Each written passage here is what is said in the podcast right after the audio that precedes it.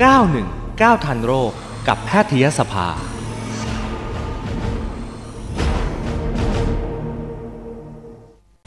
เอาแล้วคุณหมอพร้อมแล้วนะคะ วันนี้เราจะพูดคุยกับผู้ช่วยศาสตราจารย์แพทย์หญิงทัศวรรณรังรักสิริวรณ์นะคะ คุณหมอเป็นอาจารย์ภาควิชาสูติศาสตร์ นาริเวศวิทยา คณะแพทยศาสตร์ จุฬาลงกรณ์มหาวิทยาลัย แล้วก็คุณหมอเป็นผู้แทนราชวิทยาลัย นารีแพทย์ แห่งประเทศไทยด้วยค่ะ คุณหมออยู่กับเราแล้วนะคะ สวัสดีคุณหมอค่ะ สวัสดีค่ะค่ะ คุณหมอขาเป็นผู้หญิงนี่เนาะส่วนใหญ่แล้วเนี่ย มันต้องมีบ้างแหละอาการปวดประจำเดือน หรือว่าปวดฤดูมากบ้างน้อยบ้างอะไรอย่างเงี้ย ส่วนใครที่ไม่ปวดเลยก็ถือว่าโชคดีใช่ไหมคะอ๋อใช่ค่ะจริงๆแล้วเรื่องการตรวจประจำเดือนเนี่ยเป็นอะไรที่เจอเยอะมากในผู้หญิงนะคะอืมโดยเฉพาะผู้หญิงไทยนะคะ แต่ว่ามันก็มีตรวจประจำเดือนแบบน้อยๆก็ ค่ะเคยพูดมาแล้วนะคะอ่าน้อยบ้างมากบ้าง ใครที่ไม่ปวดเลยก็ถือว่าโอ้โหโชคดีมากเลยนะคะคราวนี้คุณหมอการปวดฤดูเนี่ยเอ๊ะระดูเนอะไม่ใช่ฤดูเนาะระดูค่ะการปวดระดูค่ะอ่า มันมีแบบไหนคือปวดมากปวดน้อย ปวดปานกลางอะไรเงี้ย แบบไหนที่เรียกว่าปวดปกติ หรือแบบไหนที่แบบอะแบบนี้เนี่ยผิดปกติละ ค่ะ อันนี้เป็นความรู้ที่จริงๆผู้หญิงไทยทุกคนควรจะต้องรู้ไว้เบื้องต้นนะคะ แต่ปวดระดูเนี่ย ไม่ใช่ฤดูนะคะปวดระดูหรือปวดประจำเดือนนะคะค่ะใช่ค่ะเอ่อมันจะมีแบบเขาเรียกว่าปวดปฐมภูมิหรือว่าปวดแบบธรรมดาเนี่ยแหละค่ะก็คือจะปวดในวันแรกของประจำเดือนหรือว่าเอ่อก่อนวันมีประจำเดือนสักวันหนึ่งนะคะประมาณหนึ่งถึงสองวัน แล้วก็จะทานยาแก้ปวดทั่วไปนะคะอ่าขออนุญาตพูดชื่อยาเลยนะคะได้อาจจะเป็นเลยพวค่ะกกลุ่มยาพวก Ponstan Brufen อะไรเงี้ยนะคะค่ะ สักเม็ดเดียวก็อยู่แล้วค่ะ ไม่ไม่อืมต้องไปกินยาซ้ำหรือว่าเบิ้ลยาวันละสองเม็ดสามเม็ดอะไรอย่างเงี้ยนะคะค่ะอีกอย่างหนึ่งคือการปวดเป็นแบบไม่รบกวนชีวิตประจำวันหมายความว่าอืมอ่าผู้หญิงคนนั้นยังคงทำงานได้ ยังคงเรียนหนังสือได้ ยังคงไปปฏิบัติหน้าที่ต่างๆได้นะคะค่ะปวดแบบนี้เรียกว่าปวดปฐมภูมิหรือว่าปวดแบบปกติอืมค่ะส่วนปวดปวดอีกแบบหนึ่งที่ไม่ปกติเนี่ย ภาษาไทยแบบอ่า คำวิเศษที่เป็นทางการก็เรียกว่าปวดแบบทุติยภูมินะคะอืมก็ปวดประจำเดือนแบบไม่ปกติก็จะตรงกันข้ามกับสิ่งที่พูดมาข้างต้นคือปวดรุนแรงค่ะปวดตั้งแต่วันแรกจนถึงวันสุดท้ายของประจำเดือนหรือมากกว่าหนึ่งถึงสองวันนะคะค่ะปวดจนต้องกินยาแก้ปวดเม็ดเดียวไม่อยู่ต้องเบิ้ลยาทุกทุกหกชั่วโมงแปดชั่วโมงอะไรก็แล้วแต่นะคะค่ะแล้วก็ปวดจนกระทั่งต้องเออ รบกวนชีวิตประจำวันต้องหยุดงานค่ะต้องหยุดเรียนนะคะ ต้องไปโรงพยาบาลเพื่อจะไปฉีดยาแก้ปวดอืมต่างๆนี้คือปวดแบบไม่ปกติค่ะ อืม นอกจากอาการปวดมากปวดน้อย ปวดปฐมภูมิ ปวดทุติยภูมิแล้วอะค่ะ คุณหมอ มันยังมีค่ะอื่นๆอีกอย่างเช่น มามาก มาน้อย มีมากระปิดกระปอยอะไรเงี้ย อันนี้ก็ถือว่าไม่ปกติด้วยใช่ไหมคะ ใช่ค่ะ ใช่ค่ะ อันนั้นคือกลุ่มอาการของประจำเดือนที่ไม่ปกตินะคะอืมคือถ้ามาปกติจริงๆ เนี่ย มันจะต้องมาประมาณสามวันไม่เกินเจ็ดวันโดยประมาณนะคะ แล้วก็ปริมาณของประจำเดือนต้องไม่มากเกินไป เปลี่ยนผ้าอนามัยวันละสักสองถึงสามผืน แต่ว่าไม่ใช่ผืนใหญ่บิ๊กเบิ้มอย่างที่แบบในในอะไรนะครับตอนกลางคืนหรืออะไรอย่างเงี้ยนะคะอาจจะ ผืนปกติอะไรประมาณเนี้ยค่ะอย่างมากก็สองผืนไม่ถึงสามผืนอะไรประมาณเนี้ยค่ะนี่คือปกติแต่ถ้าอืมเมื่อไหร่ก็ตามที่ผู้หญิงคนนั้นเนี่ยต้องเปลี่ยนผ้าอนามัยเป็นทุกสองชั่วโมงค่ะนะคะเช่นสองชั่วโมงปุ๊บทะลุกางเกงอะไรประมาณเนี้ยค่ะค่ะทำอย่างนั้นคือปริมาณมากเกินปกติ ก็คือจำเป็นต้องไปปรึกษาสุตินารีแพทย์ค่ะเพื่อหาสาเหตุอืมค่ะ ค่ะค่ะอยากให้คุณหมอย้ำอะค่ะเอ่อปวดขนาดไหนถึงต้องพบแพทย์ ปวดแบบไหน เพราะว่าการปวดเนี่ยบางทีนอกจากปวดมากปวดน้อยแล้วอะค่ะ คุณหมอมันยังมีมันยังมีปวดหลายแบบอย่างเช่น ปวดแบบเกรงปวดแบบบิด ปวดแบบอะไรแบบเนี้ยมันก็มีหลายแบบเหมือนกันใช่ไหมคะใช่ค่ะใช่ค่ะจริงๆแล้วอาการปวดเนี่ยมันนิยามยากพอสมควรเพราะว่าแต่ละคนเนี่ยปวดให้ความปวดก็ไม่เท่ากันแต่ว่าอืมอย่างที่แจ้งไปเบื้องต้นคือลองสังเกตว่า ถ้าเราปวดแล้วปวดแค่วันสองวันแล้วเราใช้ยาแค่เม็ดเดียวหรือสองเม็ดไม่เกินอะไรเงี้ยนะคะอืมแล้วโอเคเลยทำงานต่อได้ไม่ต้องไปอ่าโรงพยาบาลหรือไม่ต้องไปหยุดงาน อันนั้นน่ะคือไม่เป็นไรค่ะแต่ว่าถ้าเกิดต้องต้องใช้ยามากกว่านั้นนะคะค่ะก็ต้องรีบมาดูแล้วล่ะค่ะ เพราะว่ามันอาจจะมีโรคบางอย่างที่ซ่อนอยู่ ซึ่งอืมถ้าเราได้รับการรักษาที่ถูกต้องเนี่ยมันก็จะป้องกันโรคต่างๆที่จะตามมาได้ในอนาคตด้วยค่ะอืมสาเหตุการปวดมันมาจากอะไรอะคะคุณหมอ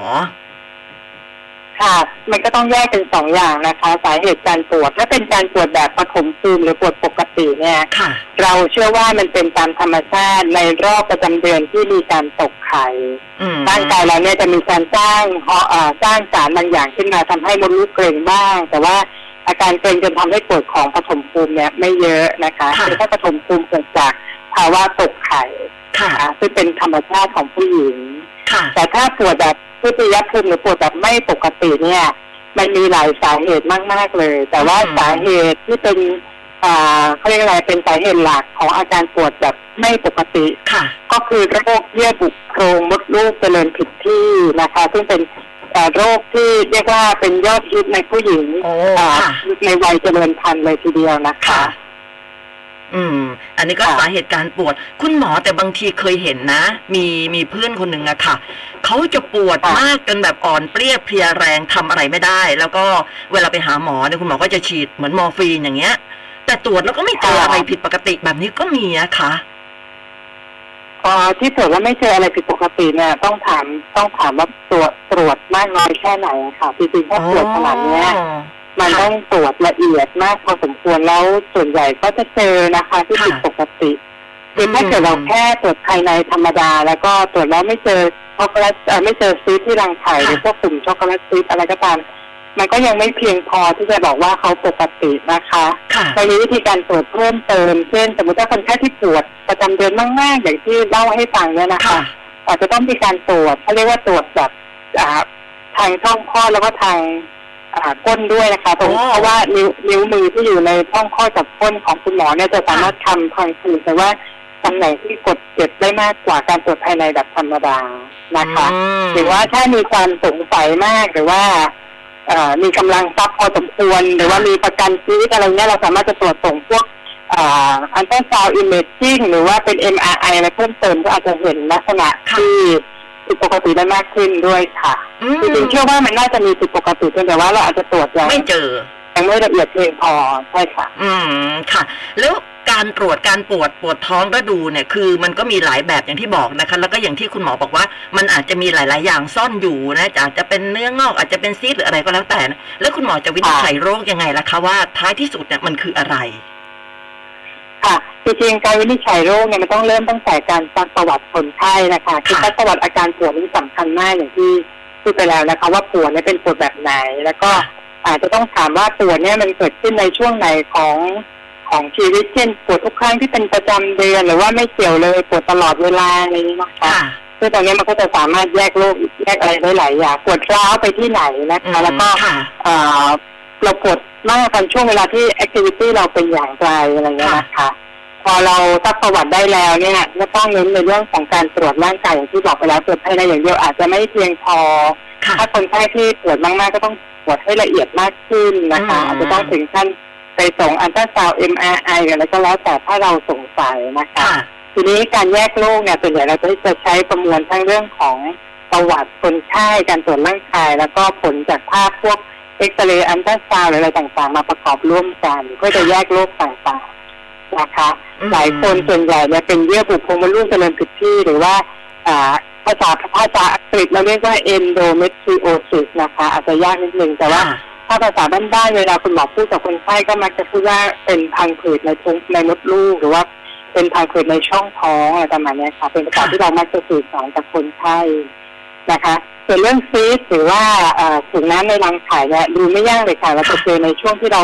ตรวจภายในก็ได้นะคะ หรือว่าเราจะใช้อัลตราซาวด์เป็นตัวช่วยในการวินิจฉัยว่าโอเค ผู้หญิงคนนั้นเนี่ยนอกจากจะปวดท้องประจำเดือนแล้วยังมีเรื่องของซีสในรังไข่หรือถุงน้ำในรังไข่ค่ะการรักษาก็จะแตกต่างกันออกไปเป็นเนื้องอกมดลูกก็เป็นอีกอันหนึ่งที่เราเจอบ่อยแต่ว่าในความเป็นจริงแล้วเนื้องอกมดลูกมักไม่ทำให้ปวดประจำเดือนอ๋อนะคะค่ะเนื้อเนื้องอกมดลูกจะทำให้มีประจำเดือนมากมากกว่าปกติค่ะนะคะ อืม แล้วแต่แต่การเจ็บแต่ละแบบแล้วพอเราเจอแล้วว่าอะเป็นอย่างนี้อย่างนี้เนี่ย การรักษาแต่ละอย่างนี่มันต้องยังไงฮะอย่างเช่นสมมติเราไปเจอ เยื่อบุมดลูกเจริญผิดที่หรือว่าพังผืดอะไรเงี้ยเราเราต้องรักษายังไงคะคุณหมอ ค่ะค่ะ อันนี้เป็นคำถามที่ดีมากเลยนะคะค่ะซึ่งอันโดยโดยส่วนตัวก็สอนนักเรียนประมาณแบบอันที่หนึ่งคือเราต้องเราต้องดูปัจจัยหลัก ๆ ของเขาสามอย่างนะคะค่ะคืออันที่หนึ่งคืออายุคนไข้อืมนะคะ ถ้าอายุคนไข้น้อย กับอายุคนไข้เยอะเนี่ยการรักษาก็แตกต่างกันค่ะอันที่สองก็คือดูความต้องการการมีบุตรของคนไข้เพราะว่ามันเป็นโรคที่เกี่ยวข้องกับมดลูกแล้วก็รังไข่อืมดังนั้นเนี่ยการรักษาอะไรก็แล้วแต่เนี่ยจะเกี่ยวข้องกับความสามารถในการมีบุตรของเขาได้ค่ะอันที่สามก็คือต้องดูเรื่องของความรุนแรงของอาการของคนไข้คนนั้นเช่นปวดมากปวดน้อยค่ะปวดปานกลางนะคะ ฟังอย่างนี้อาจจะงงๆจะยกตัวอย่างนะคะ เช่น ถ้าผู้เอ่อเด็กอายุสักประมาณ17ปีมาด้วยเรื่องอาการปวดท้องน้อยรุนแรงมากทุกครั้งที่มีประจำเดือนค่ะตรวจภายในก็บอกว่าโอ้น่าจะมีพังผืดในมดลูกหรือว่าเยื่อบุโพรงมดลูกเจริญผิดที่ค่ะนะคะถามว่าเราจะรักษาแบบตัดมดลูกได้ไหมก็ไม่ควรถูกไหมคะใช่ค่ะและอายุกับความต้องการในการในการมีบุตรเนี่ยเป็นสิ่งเป็นปัจจัยหลักที่เราต้องพิจารณา ในกลุ่มที่เป็นเด็กวัยรุ่น แล้วก็จะต้องเลือกกลุ่มที่เป็นยาเรามียาตั้งหลายอย่างในท้องตลาดนะคะแล้วก็สามารถจะบรรเทาอาการปวดของน้องเขาได้ โดยที่เรายังคงเกิดรักษามดลูกและรังไข่ของคนไข้นะคะถ้ายังคงอยู่กับเขาแล้วสามารถทำงานได้เมื่อเวลาที่ถึงเวลาที่ที่สมควรนะคะ เปรียบเทียบกับสมมติถ้าเป็นผู้หญิงอีกคนหนึ่งอายุประมาณ 47 ปีแล้วอืมปวดท้องประจำเดือนมากเลยค่ะนะคะ อันตราซาวน์มีเยื่อบุโพรงมดลูกเจริญผิดที่อยู่ในมดลูกนะคะ อยู่ในรอบๆช่องท้อง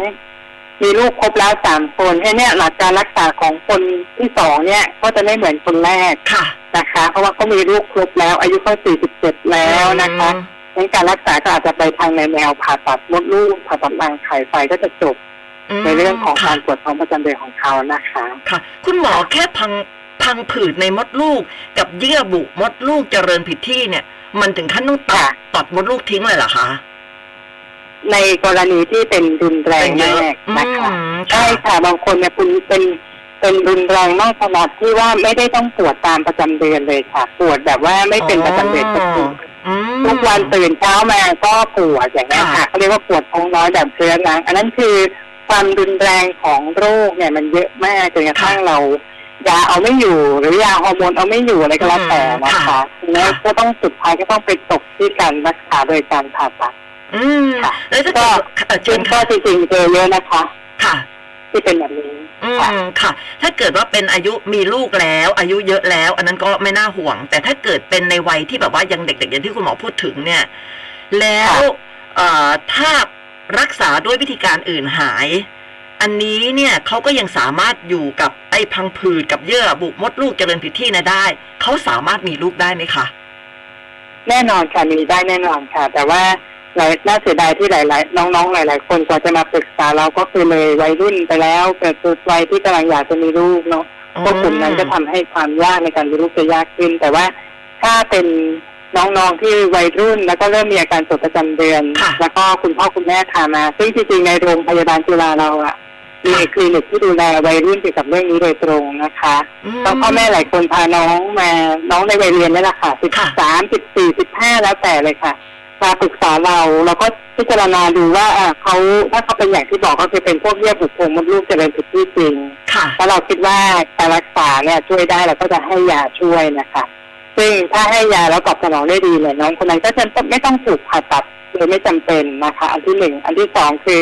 การให้ยาจนกระทั่งเขาพร้อมเช่นแบบว่าผ่านวัยรุ่นไปวัยเจริญพันธุ์ค่ะมาถึงวัยที่เขาแต่งงานแล้วอยากจะมีลูกนะคะ แล้วเราหยุดยาเขาสามารถมีลูกเองโดยธรรมชาติได้นะคะผิดกับกลุ่มอีกกลุ่มหนึ่งที่แบบว่าไม่เคยรักษาเลย อาจจะเป็นด้วยความที่อายหมอหรือว่าไม่รู้จริงๆ ว่ามีบริการแบบนี้หรือไม่รู้ไม่รู้แม้กระทั่งว่า อันเนี้ยคือผิดปกติ ค่ะนะคะน้องๆกลุ่มนั้นอาจจะมาเจอหมอตอนอายุสักสามสิบสามสามสิบห้าอืมอยากมีลูกแล้วแต่ทำยังไงก็ไม่มีลูกแล้วมีปวดท้องประจำเดือนร่วมด้วยค่ะนะคะหลายเคสจะต้องไปถึงขั้นทำเด็กหลอดแก้วเคยได้ยินใช่ไหมคะได้ยินทำเด็กหลอดแก้วค่ะ IBS หรือว่ากิฟซี่ติดเชื้ออายุอะไรก็แล้วแต่ซึ่งใช่ค่ะซึ่งมันจะสุดท้ายเขามีลูกได้แต่ว่าเขาอาจจะเสียค่าใช้จ่ายในการอ่าที่จะพยายามที่จะมีลูกเนี่ยโอ้เป็นแสนนะคะ เพราะฉะนั้นเนี่ย การป้องกันดีกว่าการแก้ไขแน่นอนจริงๆอยากโปรโมทให้อ่าผู้หญิงทุกคนนะคะ ว่าต้องสังเกตตัวเองว่าอาการประจำเดือนแบบที่เรามีอยู่เนี่ยมันเป็นปกติหรือไม่ปกติค่ะถ้าคิดว่าไม่ปกติยังไงก็แล้วแต่รีบมาปรึกษาสูตินารีแพทย์ก่อนได้เลยอย่าอืมอย่าอายนะคะคุณหมอแล้วถ้าเกิดเป็นพังผืดเนี่ย ถ้าเกิดเป็นไม่เยอะเนี่ย เราเลาะพังผืดทิ้งไม่ได้เหรอคะถ้าว่าพังผืดทิ้งได้ค่ะ แต่ว่าพังผืดหรือเยื่อบุโพรงมดลูกเป็นเรื่องพิษเนี่ย มันมีความสามารถพิเศษอย่างหนึ่งคือมันถูกกระตุ้นด้วยฮอร์โมนรังไข่เราเองค่ะสมมติวันเนี้ยเราปวดมากจนยาอะไรก็เอาไม่อยู่แล้วเนี่ยอืมเราผ่าตัดรอบพังผืดตรงตรงรอบๆมดลูกออกง่ายค่ะแต่ว่าแน่นอนพอประจำเดือนมาพอรังไข่เรากระตุ้นค่ะมันกลับมาเป็นซ้ำได้ค่ะอืมันเป็นคล้ายๆแบบคล้ายๆเหมือนผู้หญิงคนหนึ่งที่เป็นสิวแล้วก็รักษาสิวทีนึงแต่ว่าสิวก็กลับซ้ำได้อะไรประมาณเนี้ยค่ะค่ะค่ะเอ่อ ที่ที่ที่ความแย่ของมันคือมันตอบสนองกับฮอร์โมนเพศหญิงของเราอืมนะคะเมื่อไหร่ก็ตามที่เรายังมีฮอร์โมนเพศหญิงเมื่อไหร่ก็ตามที่เรายังมีความสามารถในการมีลูกค่ะรังไข่ยังทำงานโรคพวกนี้กลับมาเป็นซ้ำได้ มันก็เลยเป็นความยากของแพทย์เอง หรือว่าตัวคนไข้เองที่แบบมันจะ ขัดกันนิดๆระหว่างการรักษากับการพยายามที่จะมีลูกอะไรประมาณเนี้ยอืมค่ะอะ คราวนี้ถ้าเราจะกลับไปถึงเรื่องของเนื้องอกในมดลูกนี่คุณหมอก็บอกแล้วว่า ถ้าเป็นเนื้องอกเนี่ยไม่เกี่ยวกับอาการปวดประจำเดือน และถ้าเกิดว่าเป็นช็อกโกแลตค่ะซีสต์เนี่ยอันนี้นี่ปวดประจำเดือนด้วยใช่ไหมคะใช่ค่ะช็อกโกแลตซีสต์หรือเยื่อบุโพรงมดลูกเป็นอะไรที่คือโรคเดียวกันอ๋อนะคะโรคเดียวกันคือโรคเดียวกันหมดอ๋อใช่ค่ะคือโรคเดียวกันภาษาอังกฤษเรียก endometriosis ค่ะ ภาษาไทยเรียกเยื่อบุโพรงมดลูกเจริญผิดที่ไม่ว่าจะเป็นที่มดลูกที่รังไข่เป็นได้หมดเลยค่ะ แต่ว่าถ้ามันเป็นที่รังไข่แล้วทำให้เกิดถุงน้ำเนี่ยค่ะอ่า nickname เราก็ที่เรารู้จักกันก็เราเรียกว่าช็อกโกแลตซีสต์ซีสต์แปลว่าถุงน้ำนะคะอ๋อทำไมถึงเป็นช็อกโกแลตเพราะว่ามันเป็นลักษณะของเลือดประจำเดือนนะคะที่มันขังอยู่ในอยู่ในรังไข่ค่ะ แล้วเลือดเราเนี่ยพอเวลาที่เวลาผ่านไปนานๆเนี่ยจากสีแดงอะค่ะ ค่ะ มันจะค่อยๆเปลี่ยนสีแดงเป็นสีเหมือนน้ำตาลเหมือนสีช็อกโกแลตเหลวเลยอะค่ะ อืมก็เลยมี nickname ว่าช็อกโกแลตซีสต์เพราะเวลาผ่าตัดไปค่ะแล้วเราอ่าแล้วเวลาเราเราเปิดตัวถุงน้ำรังไข่มามันจะเป็นเหมือนค่ะช็อกโกแลตเหลว